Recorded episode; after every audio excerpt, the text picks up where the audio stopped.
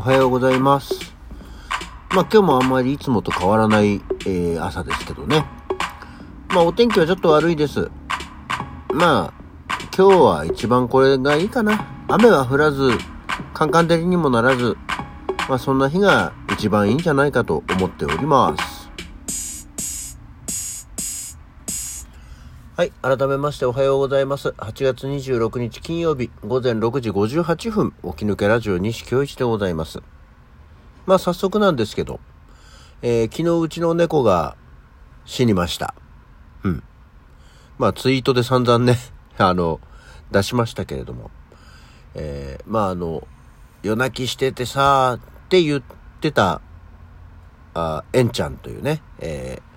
もともとうち、まあ、もともとって言い方やね、最終、最終的ってのも変だな。まあうち3匹猫がいたんですけどね。去年の6月に一番年上の花ちゃんというもう、20歳超えの、あの、超高齢猫が、まあ、息を引き取りまして。で、えー、まあ、2番目、えー、えんちゃんというね、えー、猫がおりまして、まあ、ここ、本当にずっと夜泣きをしていて、ただでもご飯も食べるし、ほてほて歩くし、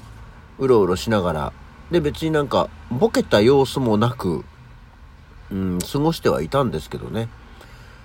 まあなんかやっぱり、どっかしら体が悪かったんでしょうね。うん。昨日、その、まあ私普通に仕事に行ってて、お昼休み取ろうと思ったら、あの、子供から LINE が入ってて、その、えんちゃんが急に口呼吸をして、あの、もう苦しそうにしてるからっていうんで、まあ、あの、娘から連絡だったんだけど、お兄ちゃんが今、あの、近所の、まあ、仲良しのお家がたまたまあったんで、そこのとこのご主人に頼んで、車出してもらって、えー、まあ、近所の動物病院に行ったと、いう連絡をもらって、まあ、その段階では、まあ、どういう状態だったかわかんないから、まあ、息子とも連絡を取りつつ、えー、どう、どう大丈夫？って言ったら、いや、なんか結構やばいかも、みたいなことを言われて、一回、えー、心肺停止になって、今、あの、薬を投与して、人工マッサージしてて、あと15分で自発呼吸をしなければ、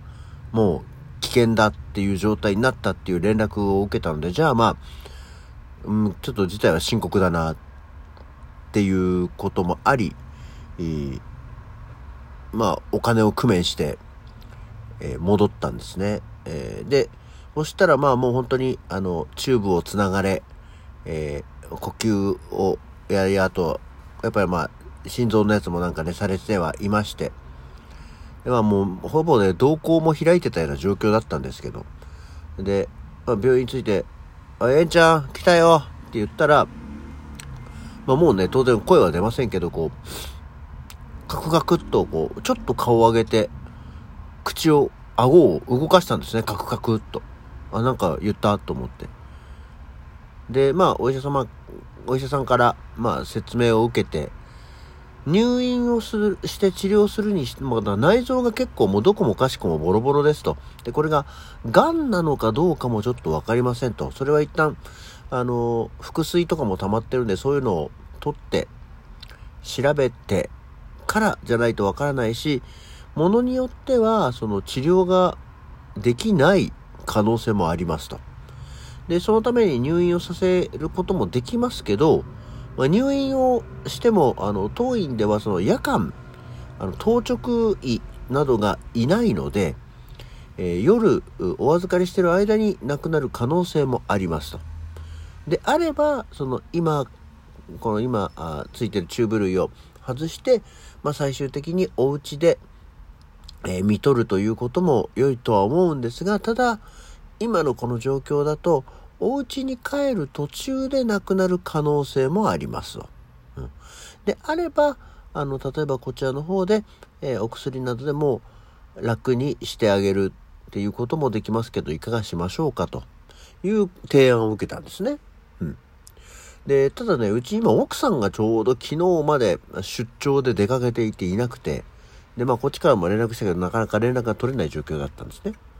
で、さてどうしようかと息子と二人で相談してて、まあでももうちょっとだけね、万が一のこともあるから、もうちょっとだけ今のその、お医者さんの処置を頑張ってもらおうかと。ね。で、ダメなら、ま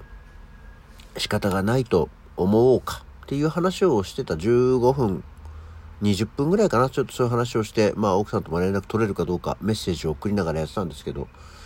そしたら、また呼ばれて、えー、あ、もうちょっと、ごじあの自分で息ができなくなりましたと。ね、えー、心臓もかなりもうちょっと弱ってきてますと。いうことを言われ、どうしましょうって言うから、じゃあ、まああんまりね、無理して、繋いだままで、無駄に頑張らせてもかわいそうかなっていうことになったんで、まあ、あの、ちょっとね、先生にやってもらって、その場で楽にしていただいて、うん。で、えー、静かなままお家に連れて帰ってきましたということでございますね。そうで、まあ、昨日ツイッターでもね、ちょっとその、リアルタイムであんまりそんなことばっかり書けないので、うん、書かなかったですけど、えー、まあ、うちに来たのが2006年の6月30日。で、本当にこの日ね、たまたま、あの、まあ、まだ下の娘も生まれてない頃ですよ。上の子がまだ保育園の頃ですからね、10、16年前。うん。で、えー、ブルーベリー狩りに千葉の方に行った時に、どこだったか、まあ、道の駅に立ち寄ったら、道の駅のそのなんか広場というか、あの、のっぱらみたいなところで、まあ、いて、で、他のお客さんいろいろ、ね、当然道の駅だからいるんだけど、なんだか私たちの方に、てってってってってっと来て、にゃーと泣いて、抱っこしたら別にそのまま抱っこされたままだったので、じゃあうち来るかって言って、よんあの、うちに来たんですね。本当にだから、そこらにいる、まあ、野良がたまたまアピールしてきて、逃げないもんだから、そのままうちの子になったと。で、まあ、長男に、まあその時抱っこした逃げなかったからどうすんの？これ、うち、連れてってうちの子にする？って言ったら、するって言って、そのうちの息子が決めたことだったので、まあ、ちょうど、まあ見とった時も、その本人、息子が見とれたので、よかったなと思っておりまして。で、えー、まあ名前もね、あの、何かの縁だろうっていうことで、縁ちゃんっていう名前を付けたんですね。まあ、16年、まあその時もうね、あの、子猫ではありましたけど、まあ16、7歳なんだろうね。まあ年齢としてはちょっともしかしたら最近の家で飼ってる猫にしてはちょっとだけ早かったのかもしれないですけど、まあそれにしても、まあいい年で、まあ別に最後までご飯もガツガツ食べてはいて、ね。そう、昨日の朝仕事に行く時でもなんか珍しく普段出ないベランダの方に出ていて、で、なんなら、その、ベランダにバーベキューをの道具を置いてある、ちょっと一角があるんだけれども、なんかそっちの方にシューッと潜っていったんですよね。だからもしかしたらね、ほら、猫ってあの、亡くなる時は姿を隠すなんてことを言うので、ちょっとそういうことをしようと思ってたのかな、というような、今思えばですけど、気がしました。ね、えー、まあご飯も、まあこれで、本当に昨日は足音もしなければ泣き声もしない、えー、夜で寝ましたけどね。そう。あとだ、こういう時、まあその去年、一番最長老の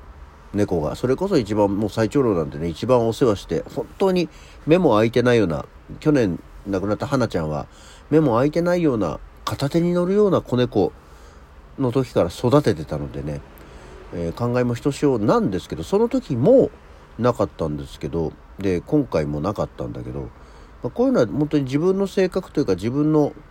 もうあがちょっと感覚的におかしいんだなっていうのは重々承知の上でのお話なんだけどあのまあ亡くなった、まあ、今回は本当に亡くなったその場に居合わせてはいるんですけど何の感情も湧かないのね。あの横で息子は泣いてるし。で連れて帰ってきたら娘は泣いてるし。で出張で帰ってきた奥さんは泣いてる、うん、それはずっとね寝食を共にしてきたペットとはいえ家族ですからが亡くなったんですからうん、まあ感情としては悲しくなるのはわかるんですけど本当にね全然そういう感情がないんだよね。そうだから言い方を悪く言い方するとさ何にも悲しくないんだよ。そこがねあのまあこれあの自分の父親が死んだ時は私父親とか母親は、まあ、特に嫌いではあるのでいいんですけど。なんかとにかくこう人が亡くなってもあの悲しいっていう感情が一切湧かなくて。でなんなら本当にずっと一緒に暮らしてきた家族のペットが亡くなっても悲しい気分にならない。ああ死んじゃったなって死んじゃったなとは思いますよ。でもああ死んじゃったなとしか思わないんだよね。なんかこういう時だからでも何だったらこうみんながすごく悲しそうにしてるから明るいジョークでも言って和ませようと思って出てくるジョークが大体不謹慎なものになりがちなのでいやこれは言っちゃダメだろうっていう自制心が効く程度にはいるんですけどね大体なんかまあ不謹慎なジョークを言いたくなるところまではありますね。っていうような感じでで今日はあのこの後あのダビに付してねまたお家に戻してきてあげようと思っております。こんなわけで、えー、今日は起き抜けラジオこの辺でまた次回。